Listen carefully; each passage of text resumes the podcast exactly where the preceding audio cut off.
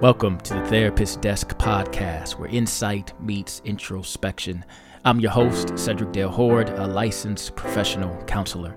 Join me as we travel on a journey through the landscapes of mental and emotional well being, discussions on faith, and navigating the complexities of life. New episodes release on the first and third Wednesdays of every month because your mental health journey matters.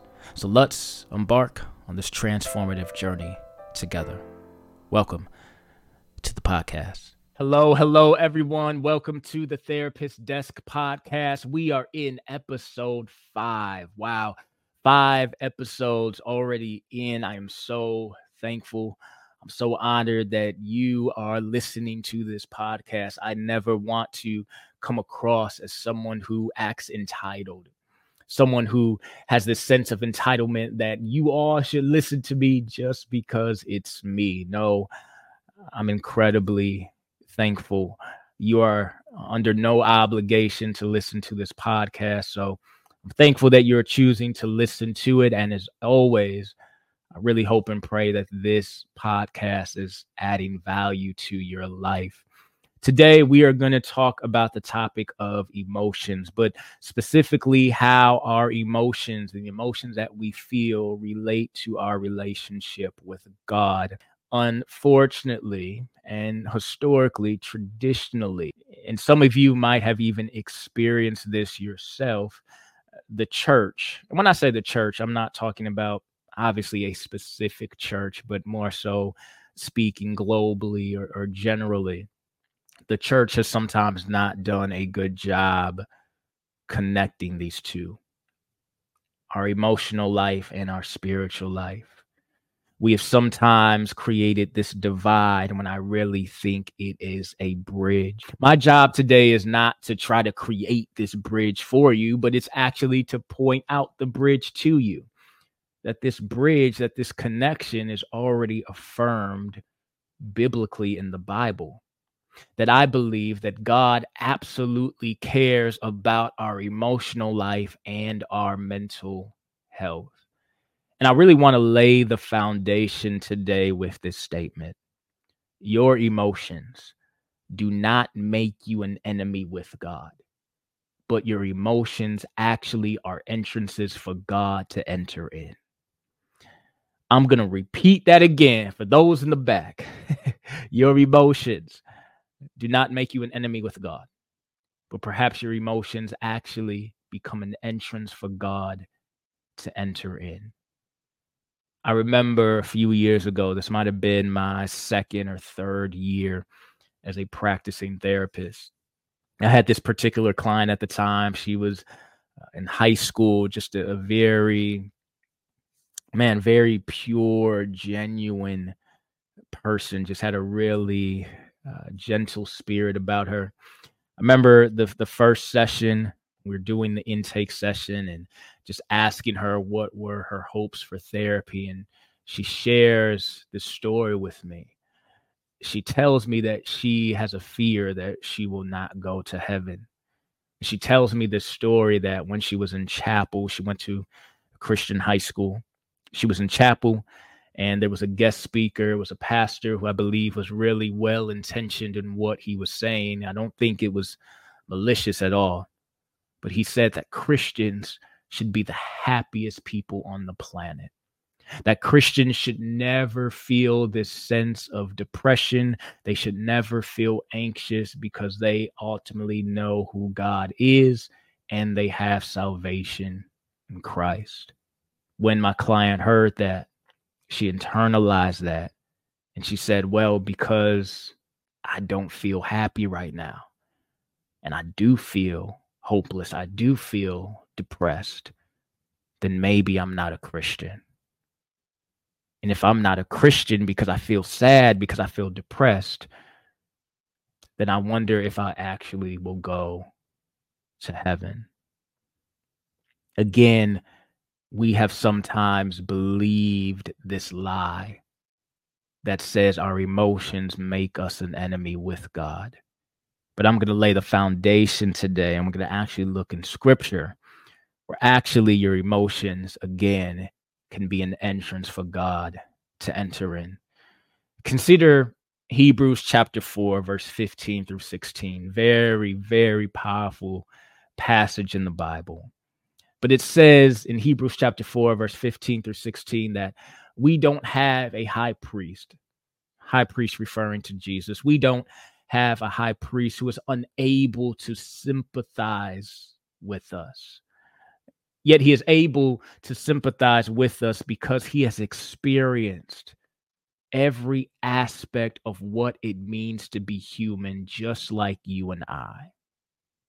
In other words, it's saying that Jesus experienced the weaknesses, the, the temptations, the, the emotional strains on our life, just like you have experienced, just like I have experienced. However, that scripture says, even though he experienced every aspect of what it means to be human, he did not sin. And then going on to verse 16, it says, Therefore, we can boldly come to him. We can boldly come to this high priest in our time of need, and he will be able to help us in the areas in which we need help in our life. That scripture is powerful because it is essentially painting the picture that Jesus experienced the very emotions that you experienced. Let me paint this picture for you. I want you to think about the most challenging emotion that you face or feel in your life. That emotion that you maybe label as quote bad and we'll talk about that in a minute. I don't believe there is a such thing as a quote bad emotion. But just for the sake of painting this picture i want you to think about that most challenging emotion the emotion that you sometimes hide that emotion you sometimes are quiet about that you don't want to admit that you sometimes feel I want you to think about that. The Bible says that even that emotion, Jesus experienced that. Jesus is not just some savior that that looks down on us, but he is a savior that actually chose to come down to our level and felt everything that we experienced. The hope in that is he didn't succumb to those emotions right? He he didn't sin. So therefore we can go to him boldly. We don't have to hide. We don't have to be fearful. We don't have to believe that jesus ultimately won't understand and accept us because he actually knows literally what we are going through there is so much hope in that. Listen, your emotions are simply signals for you to pay attention to. Your emotions, again, don't make you an enemy with God, but perhaps even in the midst of your emotion, that can actually be a way for you to experience God and experience the love of Christ even deeper. If you don't believe me, if that scripture doesn't do it enough for you, consider Matthew chapter 26, verse 36. When Jesus is in the Garden of Gethsemane, this is literally uh, days or a few days before he is to be crucified. And he is praying in this garden and he brings Peter, James, and John and he says, Keep watch with me, keep watch for me, be alert. I need you to stay awake. And he says in Matthew 26, verse 36, he says that he was so sorrowful to the point of death. Another version says that he was so sorrowful to the point where he felt like dying. It says that he was distressed. It says that he was in anguish. If you have ever experienced being in distress, or ever experienced being in anguish. I want to affirm to you today that that emotion actually makes you closer to your Savior than you think. Because the Bible says that those two very emotions, Jesus experienced that as well. So I contend, and, and this is really my challenge in my heart, if biblically the Bible affirms that even Jesus experienced the most difficult emotions that we have felt, then where does this mindset come from? That our emotions automatically make us an enemy with God? Where does this mindset come from that we automatically have to fake our emotions in the sake of appearing more spiritual? Ooh, let me say that again. Where does this mindset come from that we have to fake or even lie about our emotions for the sake of appearing more spiritual? When that is not even something God requires of us. Your emotions are simply signals. They are information for you to pay attention to. Dr. Susan David, who is really a researcher, a top researcher on our emotions, she eloquently paints it this way. She says, Emotions are not a stop sign, but emotions are a signpost. They are data they are information for you to pay attention to, but they are not directives where you should lead from. In other words, we learn from our emotions. We are not led by our emotions. Our emotions are trying to tell you something.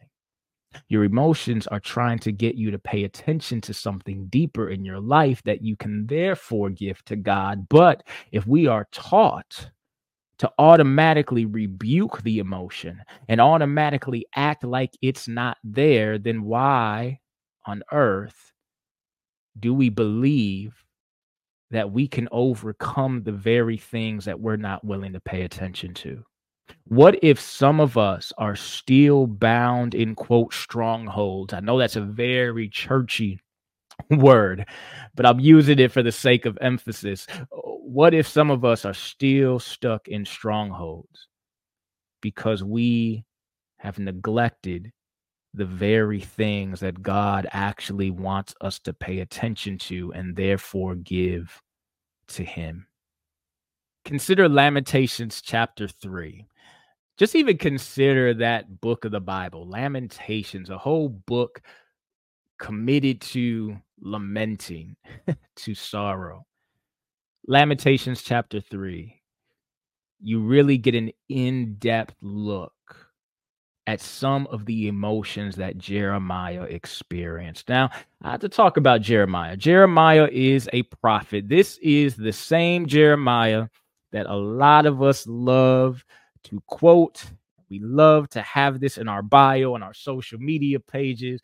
Jeremiah chapter 29, verse 11. For I know the plans I have for you, right? That very Jeremiah.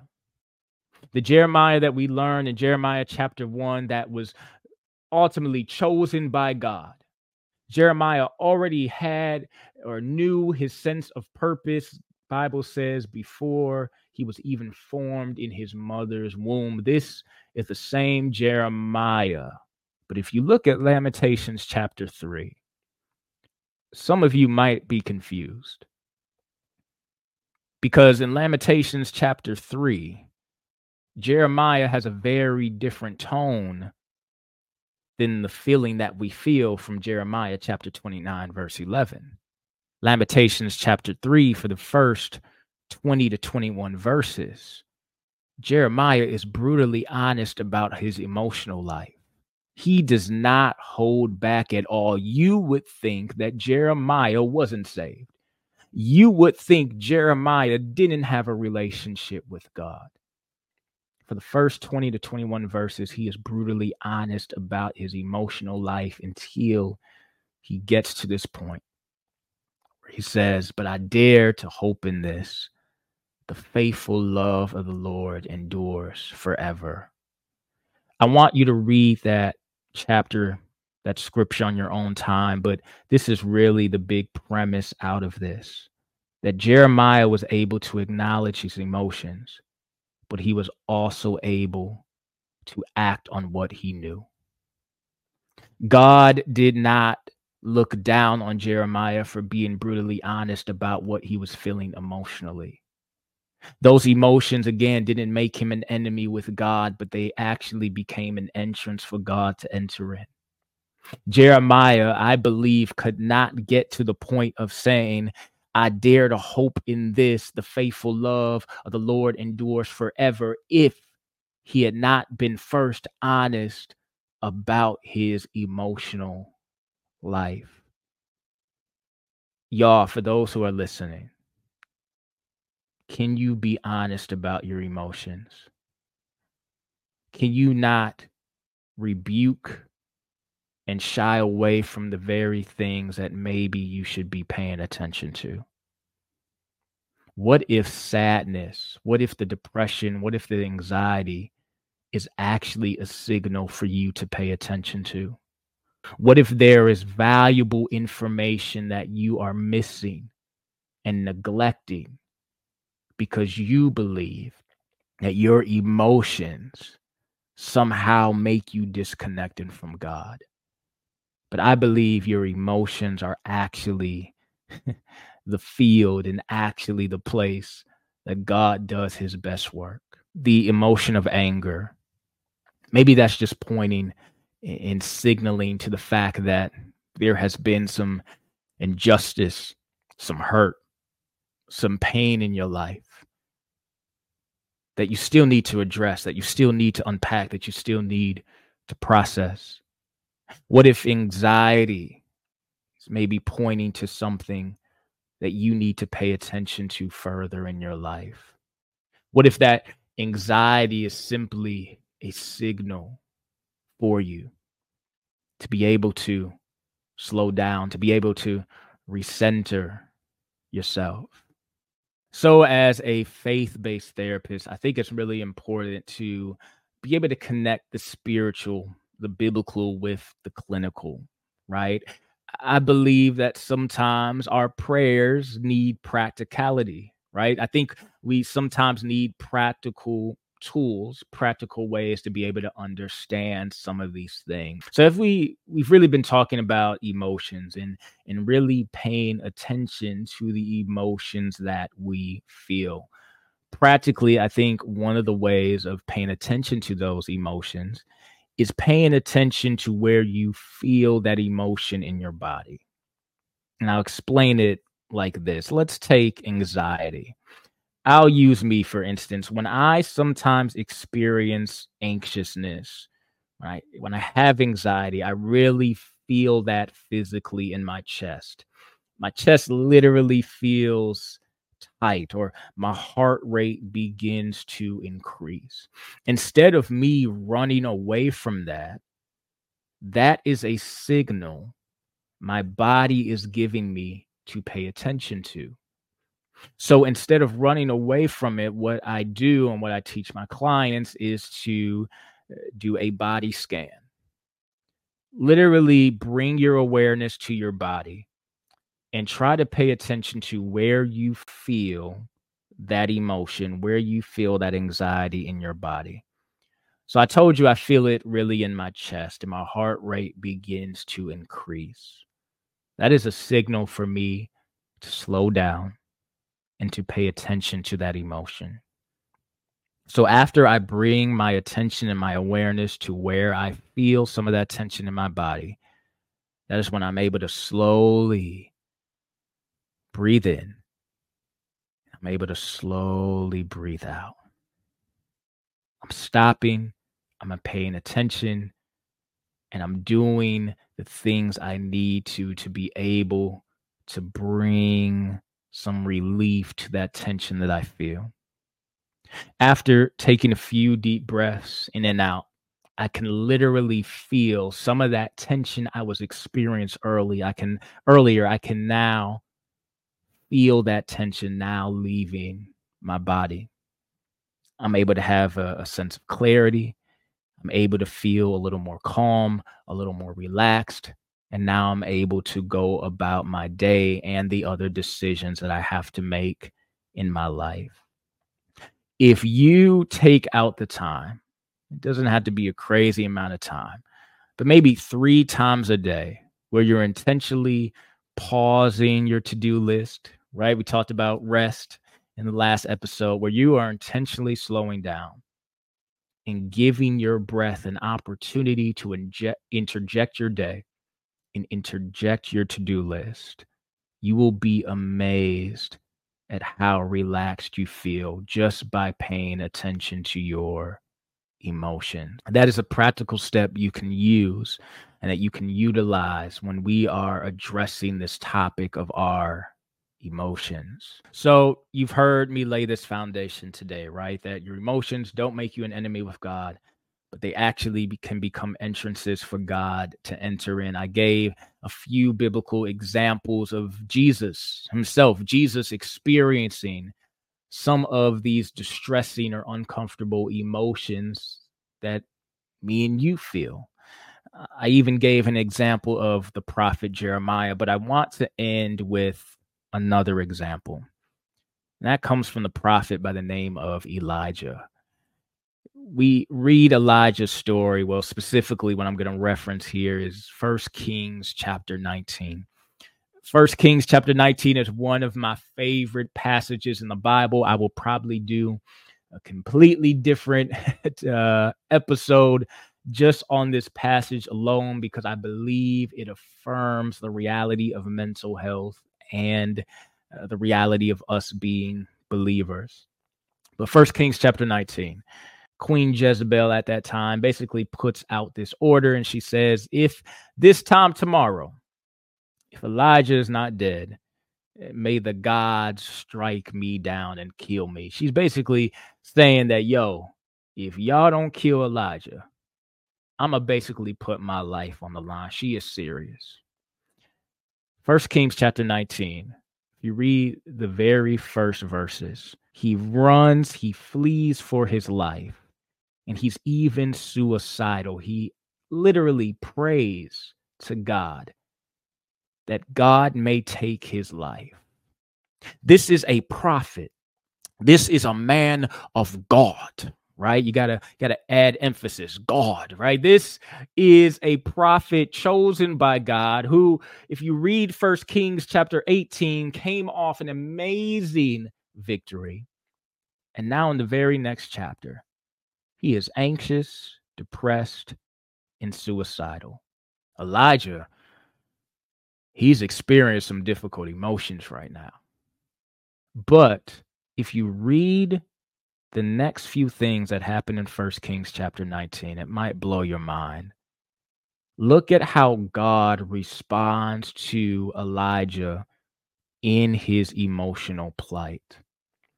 The very next things that you will see in this scripture, and I encourage you to read it an angel of the Lord comes. Notice this angel of the Lord didn't do what a lot of us probably would have done. This angel didn't come to Elijah with the scripture. He didn't come with Elijah, to come to Elijah with, Do you not know who God is? How dare you act like this? You are a prophet. You are a man of God. You know better. No, this angel said, Hey, you need to eat and you need to get some rest. There's an acronym in the counseling world called HALT. HALT is basically an acronym that tells us to halt or stop whenever we feel hungry, angry, lonely, or tired. Elijah in that moment was probably off four of those, right? He he was hungry. He hadn't ate anything. He was literally fleeing for his life. He may have not have been angry, but he was anxious. He had some difficult emotions. He was lonely. He was literally by himself and he was tired. He was exhausted, which is why the angel said, You need to eat and to sleep. Sometimes I believe we over spiritualize our emotions when God is probably saying to you, Yo, I just need you to rest. I just need you to eat. After that, the angel of the Lord gives him, right, provides food, he rests, right? The Bible then says that Elijah has enough strength to travel to the mountain of, of God. He gets to this mountain and something amazing happens. There is an earthquake, there is a, a fire uh, storm, so to speak, and there is this great wind storm, right? And the Bible says that God was not in those things. Elijah was was thinking God would be in these big miraculous things, but the Bible says that God then came in a gentle whisper, and Elijah was able to hear his voice. I think that's sometimes figurative of we sometimes think or only try to find God in the big things. But we have a God that still talks to us in whispers. We have a God that still communicates quietly to our souls. This gentle whisper comes and it asks Elijah this question. It says, What are you doing here, Elijah?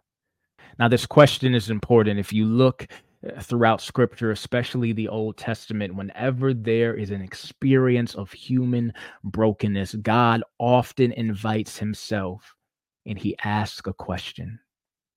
Questions bring about reflection and they bring about revelation. He asks Elijah, What are you doing here, Elijah? Elijah, he responds and he says, God, I'm the only one. I'm the only one serving you. I'm the only one that's here for you. I want to encourage you to read the rest of the scripture. But if you get towards the end of that scripture, we realize uh, that there was actually 7,000 other people that didn't worship Baal, they didn't worship the pagan gods. Elijah, in that moment, he had a cognitive distortion.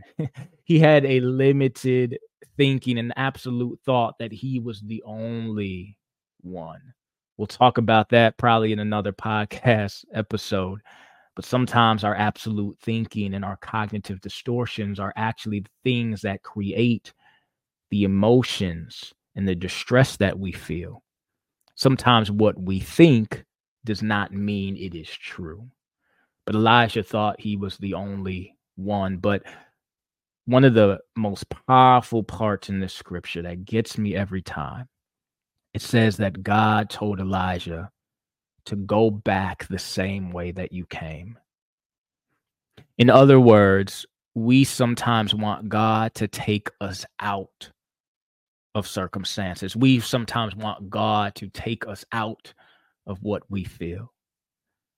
But God says, Elijah, I want you to go back the same way that you came.